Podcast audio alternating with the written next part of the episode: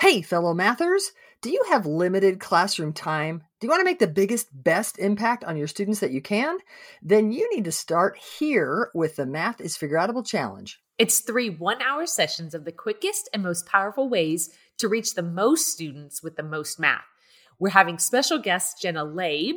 Mark your calendars for May 15th through 17th at 7 p.m. Central and watch this space to find out when registration opens.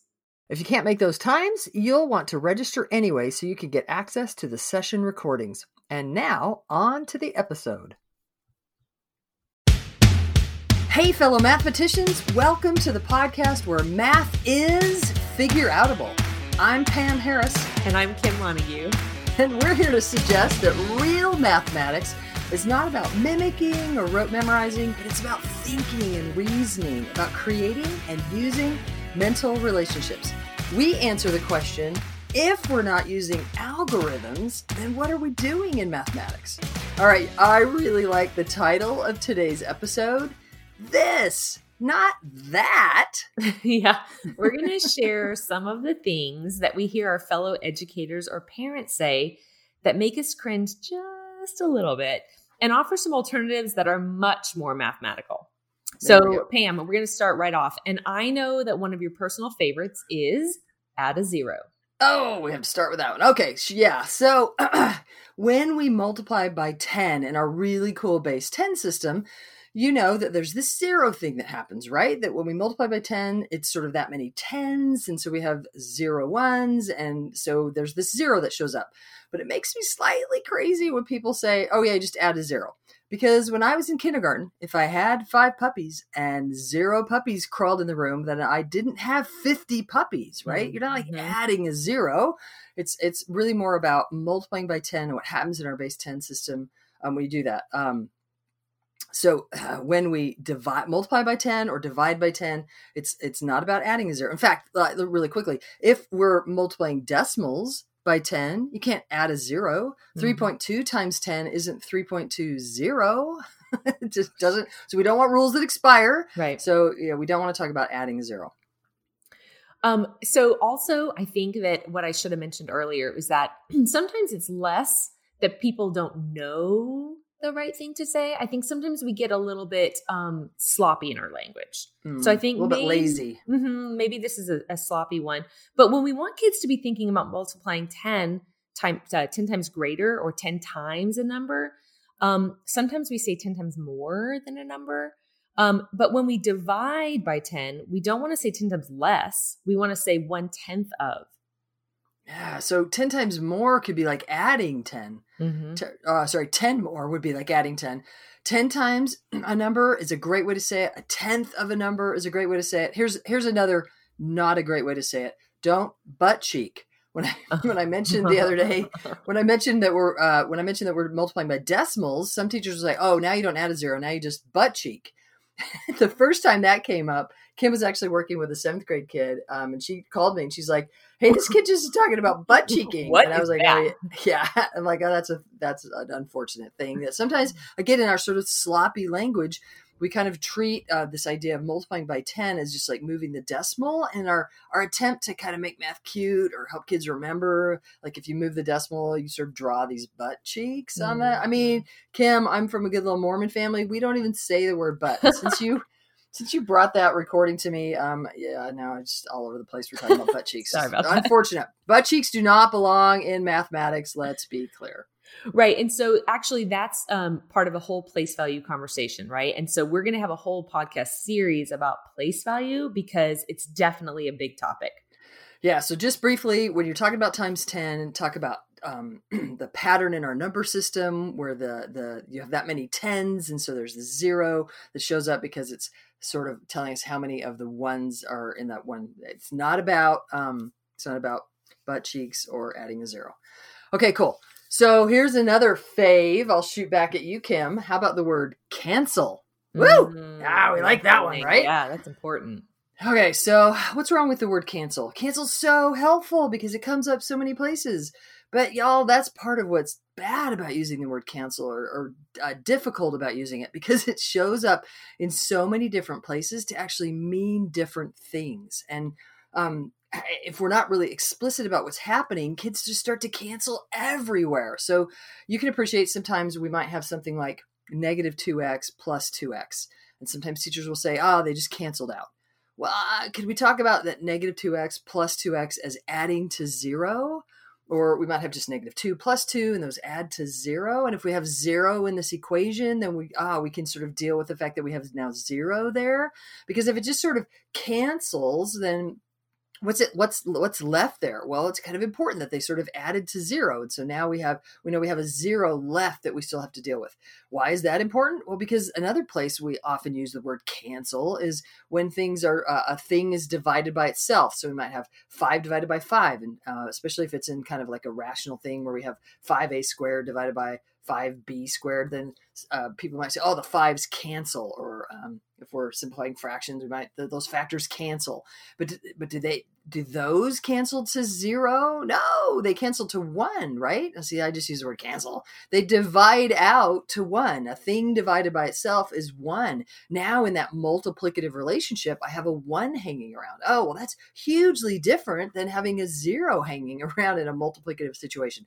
So it's important that kids actually talk about what's happening and not use this word cancel that can get used to mean way too many things. Let me tell you, as a high school teacher, I start to get them that if it looks like a fraction, you know, like a rational things, uh, things divided by things, they just start to cancel everywhere and, and, all of a sudden uh, they look at a um, at a uh, say fraction addition question and they they say mm, let's see this is where I uh, find a common denominator no this is where I invert and multiply no mm-hmm. this is mm-hmm. where I multiply straight across or my favorite this is where I cross cancel which isn't even a thing so we want to be careful about how we use this word cancel I would prefer that we actually talk about what's happening in that situation so kids are mathematically aware of what's going on and it doesn't become this crazy cancel everywhere. Yes. And so speaking of canceling and fractions, um, sometimes we ask kids to do my favorite thing, which is called reducing. Oh, and, yeah. and and it gets me every time because um, the number doesn't get smaller, right? It's we're not reducing the number. If I move from uh, six eighths to three fourths, the number's not getting smaller. In fact, hey, hey, Kim, Kim, you can have six eighths of the pie, but I'm gonna have three fourths of it. Which, oh wait, that would be that would be smaller if right. we reduced it. I wait, I want the six eighths. If three fourths is reduced, if it's smaller, I want the bigger piece. Right, sorry. right. It's it's just silly. It's it's um and actually, what I was thinking about the other day was that in fact the size of the pieces in a part whole scenario are actually getting bigger.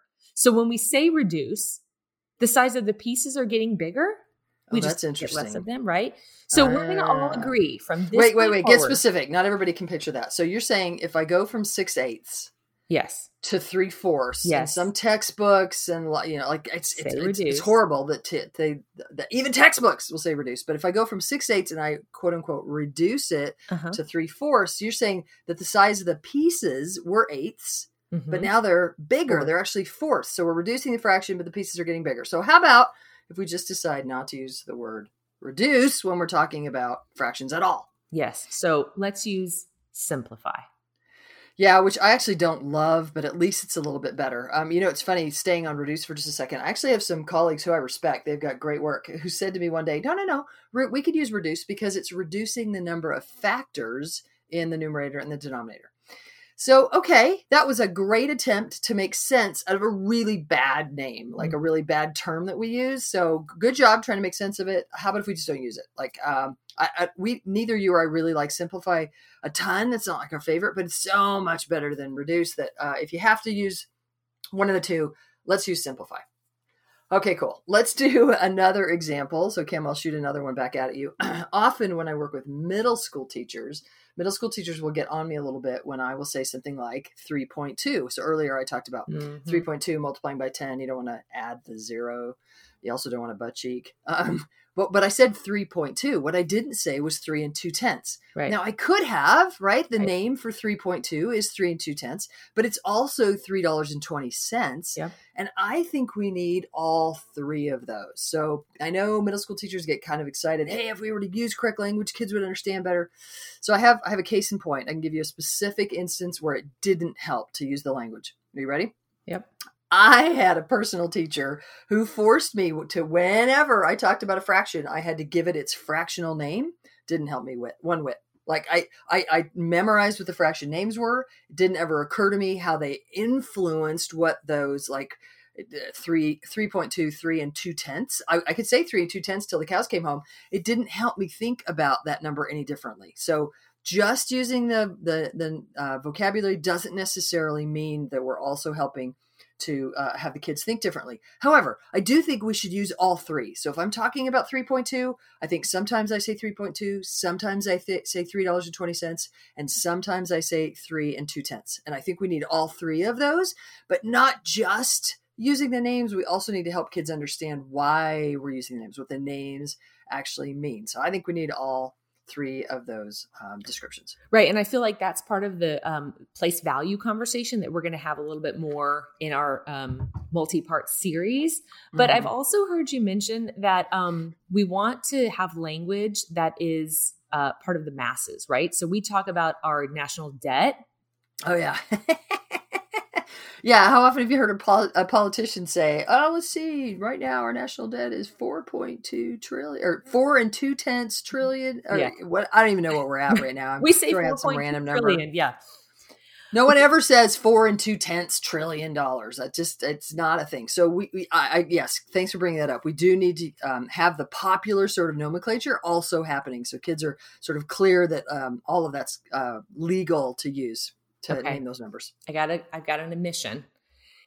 The thing that I continue to need to work on is I say over a lot, uh, a yeah. lot. I say over a lot, and I'm working on it.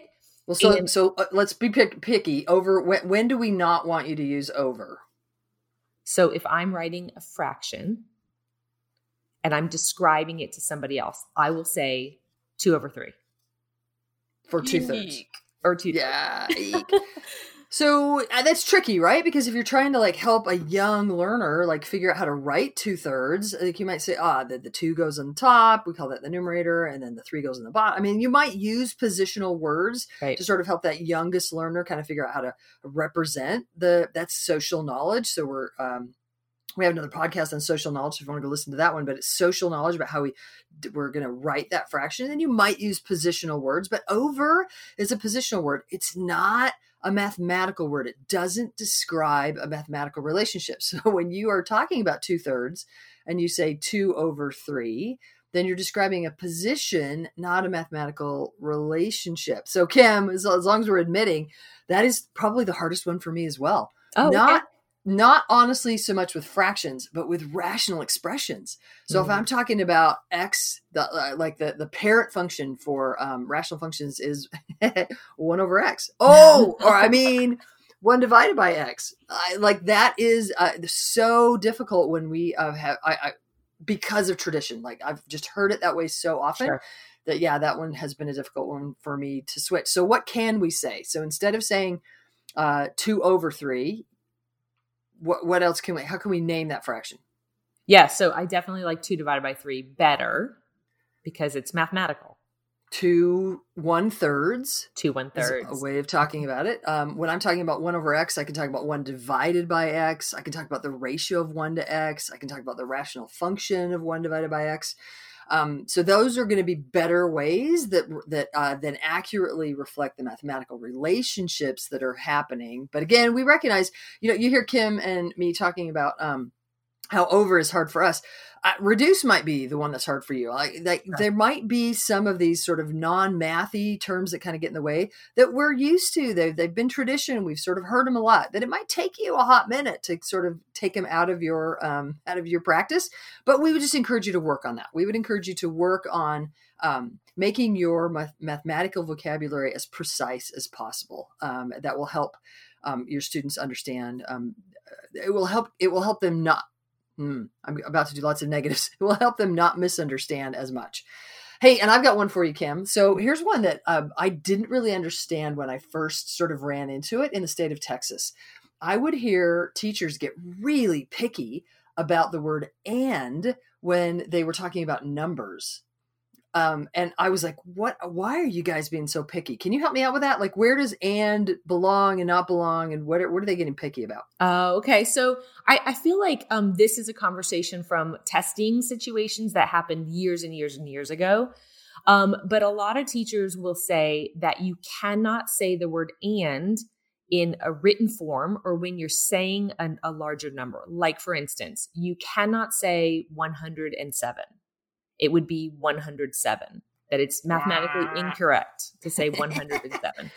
so mathematically incorrect. I mean, maybe, but I, I, the reason I think I agree with you. The reason teachers are making this um, big deal out of what is not a mathematically important thing, this word "and," um, is because it like you said it was on a high stakes test. So in the state of texas when TAAS came out kids were had to write out um, were uh, numbers in words. And if they put the word and in 107 107 or 356 if they said 356 then they were marked wrong. And so it became kind of this hyper vigilance of teachers to know oh don't put and in the wrong place. We oh that was a stupid test question. Like we shouldn't have asked that. Um, it, it, that's not important mathematically and to make a big deal out of it is is sort of nonsensical. Where do, where where should we say and i think it's what three three and two tenths? So 3.2 is three and two tenths. Mm-hmm. um, that's where we can say and like technically. And so teachers won't mark it off if i say three and two tenths but they'll mark it off if i say 300 and two. Ah it's like it's not it, it's that's not important. So let's not make a big deal about using the word and it within number um, within numbers, within uh, especially big numbers. Not not a big deal. Let's let's focus on the mathematical relationships and not on picky things that were once tested long long time ago. All right, you guys. Today we've tried to map out just a few of our favorites. This, not that kind of things in mathematical um, vocabulary and, and terminology we'd like to share some more in the future and we've got more to share uh, but we're also interested in some of yours so if you guys want to send us your faves this not that then that'd be great we'd love to hear from you and we'll add them to the list Awesome. Um, don't forget to join us on Math Strat Chat on your favorite social media on Wednesday evenings. And if you haven't yet, go watch the problem strings on the website where you'll see us work with students to pull out their thinking and reasoning. Yeah, so mathisfigureoutable.com slash PS for problem strings, and you can uh, watch us work with real kids, pull out their thinking and reasoning. Lots of fun. So, if you are interested to learn more math and you want to help students develop as mathematicians, then the Math is Figure Figureoutable podcast is for you because math is figure figureoutable. Hey, fellow mathematicians. You know what, Kim? Hang on a second. Um, I want to keep that sometime. I want to stand up. I'm making my desk go up. Okay.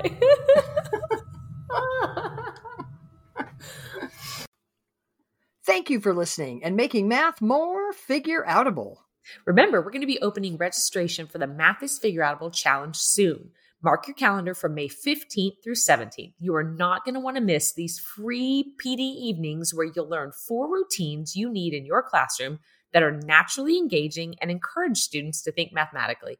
And remember, if you can't make those times, registering gets you access to the recordings. Keep making math figure outable.